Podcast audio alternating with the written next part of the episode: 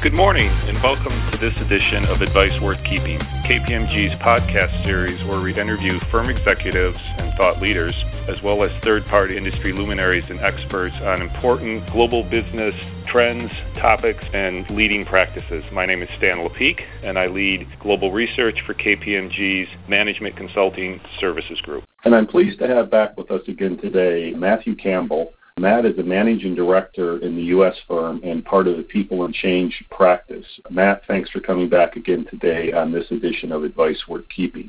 Good to be here with you, Stan. So, Matt, we recently had you on to talk about how organizations and employees need to learn how to live with robots. And we discussed how intelligent automation is changing the talent ecosystem and what organizations need to do to respond to that change, but also capitalize on it. So today we're going to dig a little bit deeper and talk about purpose-driven work or the importance for organizations of connecting candidates and employees with a cause. So today's workforce, in many cases, is looking for more from their jobs. This is particularly the case with younger generations. They're looking for a way to make a mark on society and do that in general, but also through their work.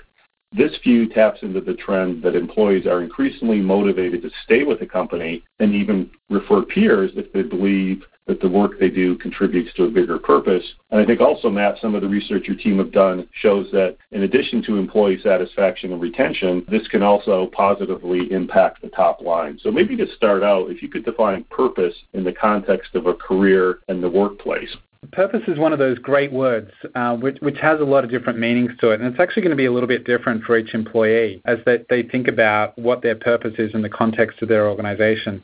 I think just to quickly set a little bit of landscape, organizations increasingly recognize that their talent is part of their competitive advantage, and the degree to which people feel connected to the organization is a really a, a key piece as to making sure that that competitive advantage actually happens. And so we're moving beyond just engagement now to really looking at a deep emotional connection into the organization and the work of the organization. So when we think about the purpose, it really comes down to how connected is somebody to that purpose that the organization is serving and what is the role that that organization has in society. And within that, how meaningful does an employee actually find that work? The linkage there is clearly around engagement, but we also know that the level that someone's embracing the work and the nature of their organization and the work it's doing is also going to have a lot of practical inputs, not just into the organization's culture, but things like turnover, safety, absenteeism, and increasingly these days, the social brand of the organization. If we go onto a lot of the different websites out there to back check and cross check an organization, we're usually looking at what the reputation of that organization's like to work for. And those organizations that have good purpose amongst their employees in terms of that organization connection have a much higher social branding in place as well.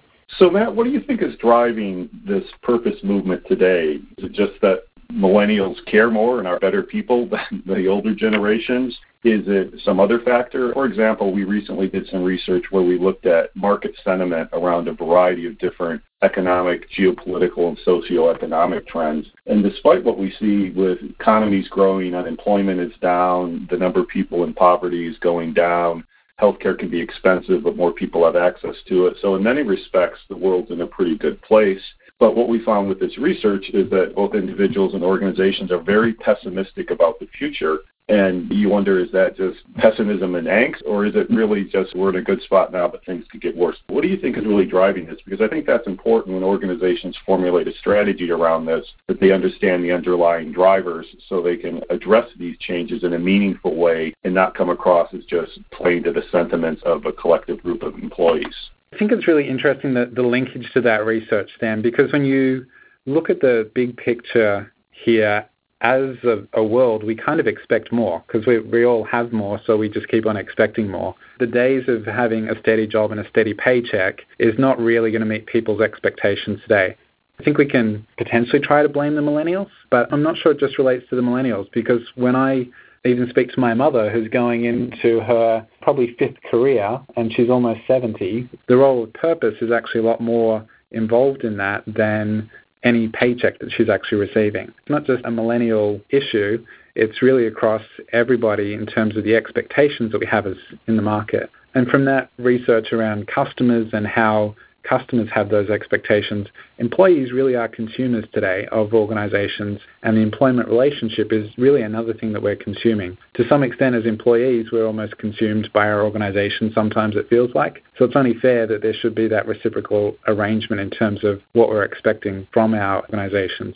I think the sell has become much easier as well as to why purpose matters because we're now starting to see the commercial differentiation of organizations that have clearly articulated what their purpose is and actually getting good results out of it. So some of the statistics in the paper that we released recently show that 58% of organizations experience growth of more than 10% if they have that clear expectation versus the companies that haven't prioritized what purpose is. Those growth figures make good economic and commercial sense. It's an easy sell on that side of things. And then in terms of attracting people into your organization, the labor market has a lot of options these days because organizations can rarely afford to compete solely on the basis of dollars. And it's a very small portion of organizations that can just keep on forking out more money for their business for people to come and work within that business.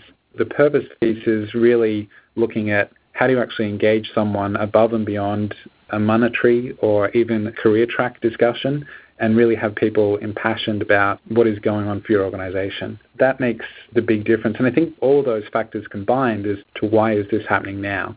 We overall just have a lot more expectations and therefore we want to draw meaning out of our life and the value out of it, especially when you talk about that pessimism piece that employees really want to feel that they are actually making a difference in the world and they're part of the good side of that story.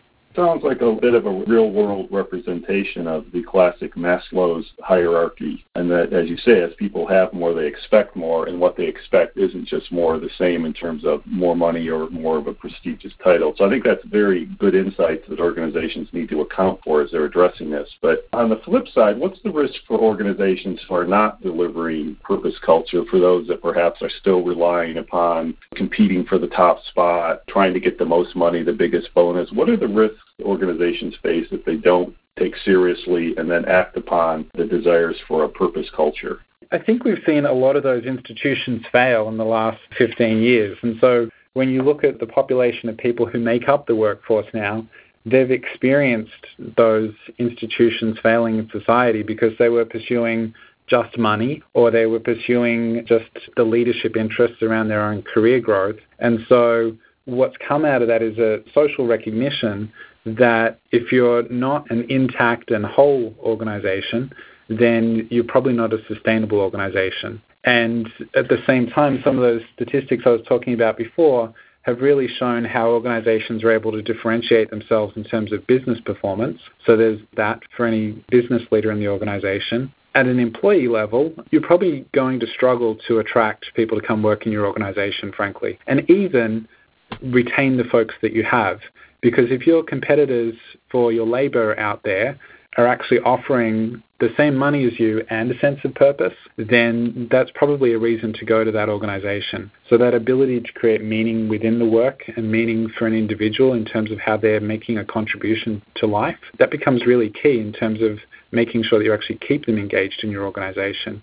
So there's the commercial piece in terms of it makes good business sense, but there's also the employee engagement piece in terms of your ability to keep and attract new talent into your organization. Who in the organization should be leading these efforts to drive a purpose culture? I would think on one hand it really should be everybody, but from the leadership standpoint, who do you see or who should be leading this from the standpoint of making sure organizations are addressing this with the appropriate level of aggressiveness and learning from their experience as they go forward and really making sure they figured out what's the best way to do this and permeate that across the organization? Ultimately, it is everybody's role to make sure that we understand what that purpose is. There's clearly a bias within that to leadership within the organization, to being clear around what is the organization's identity and what is its role in this world and society that we live in. And that really has to be led by the leaders and again facilitated by HR leaders to make sure that we understand that we usually see quite close connections within this work between marketing, sales, and HR teams as we look at what that unified purpose statement of the organization is for the customer as much as for the employee, and that that is authentic on both sides of that equation, and we're not putting different messages out there. There's a big piece there in terms of the authenticity of what that purpose statement is. In terms of actually bringing it to life, there's plenty of recognition out there that the best way to bring it to life is actually to crowdsource it from your employees. Once you have that clear leadership vision, is really handing it over to employees to help bring that story to life as to why their work matters, what it means to them in their organization. And at KPMG, we've got a pretty well known story now in terms of giving employees the opportunity to talk about how they're changing the world and that we're not just folks that sit here playing with numbers, but we're actually out there helping to have a significant impact on how democracies are shaped, how businesses are shaped, how the integrity of the financial markets actually work, and even going so far as making sure that rockets make it into space. That brings a lot more to life as to what the purpose is in this world through their work here at KPMG. Matt, that talks about who should be leading these efforts, but in many respects, finding a desired purpose and defining what contribution should be made to the organization, and arguably more importantly, what contribution should the organization make to the market and to the community, that could often be a personal decision on behalf of an individual employee. So the specific purposes and contributions may vary from one employee or one set of employees to another. But on the more macro scale within the organization, what are some ways an organization can infuse a purpose culture to do some of the things you've described, but also account for the fact that different individuals may have different desires when it comes to a purpose and a contribution? The single biggest thing is usually around communication frequently what we see when we start having conversations with clients in this area is that leaders of organizations assume that employees know things because they've produced a memo or they've pushed out some sort of message on their intranet. But it's the actual structure and reinforcement of those messages. So we're really clear around well, what is that purpose? Um, and then giving employees the honest permission to react to that. And sometimes that means disagreement, and sometimes that means having some healthy conversation to really dig into, well, what does that meaningful organization purpose statement look like? And so within that, once you've actually set up and, and start to give employees the opportunity to have that open communication, then is giving them the opportunity to share their stories. And as you dig into those different stories, there's lots of different organizations out there, but the way that they actually think about becoming an ambassador of that brand and sharing their story within being an ambassador for their organization, not to read a script, but to authentically tell their story, that becomes the really key piece. And then is making sure they actually have the reinforcement mechanisms in place. So for some organizations, that means giving employees time off to actually go and volunteer to support the cause that validates their purpose in the organization. For other organizations, that might be resources or co-sponsoring of events there's lots of different ways that you can actually reinforce those activities based on what your organization culture actually is that you're setting out to achieve. It sounds simple, but there's a lot of nuances, and I think the biggest thing is the consistency and persistence in making that actually happen within your organization. I think if you're actually stepping back and looking at and asking some questions around, well, what is our purpose? What is the culture and behaviors that would reinforce that organization purpose? How do we give employees the opportunity to work through those conversations and provide their feedback and communication as to what actually matters? And then how are you actually going to give the employees the opportunity to internalize that story and then experience that story as they take it out into the community?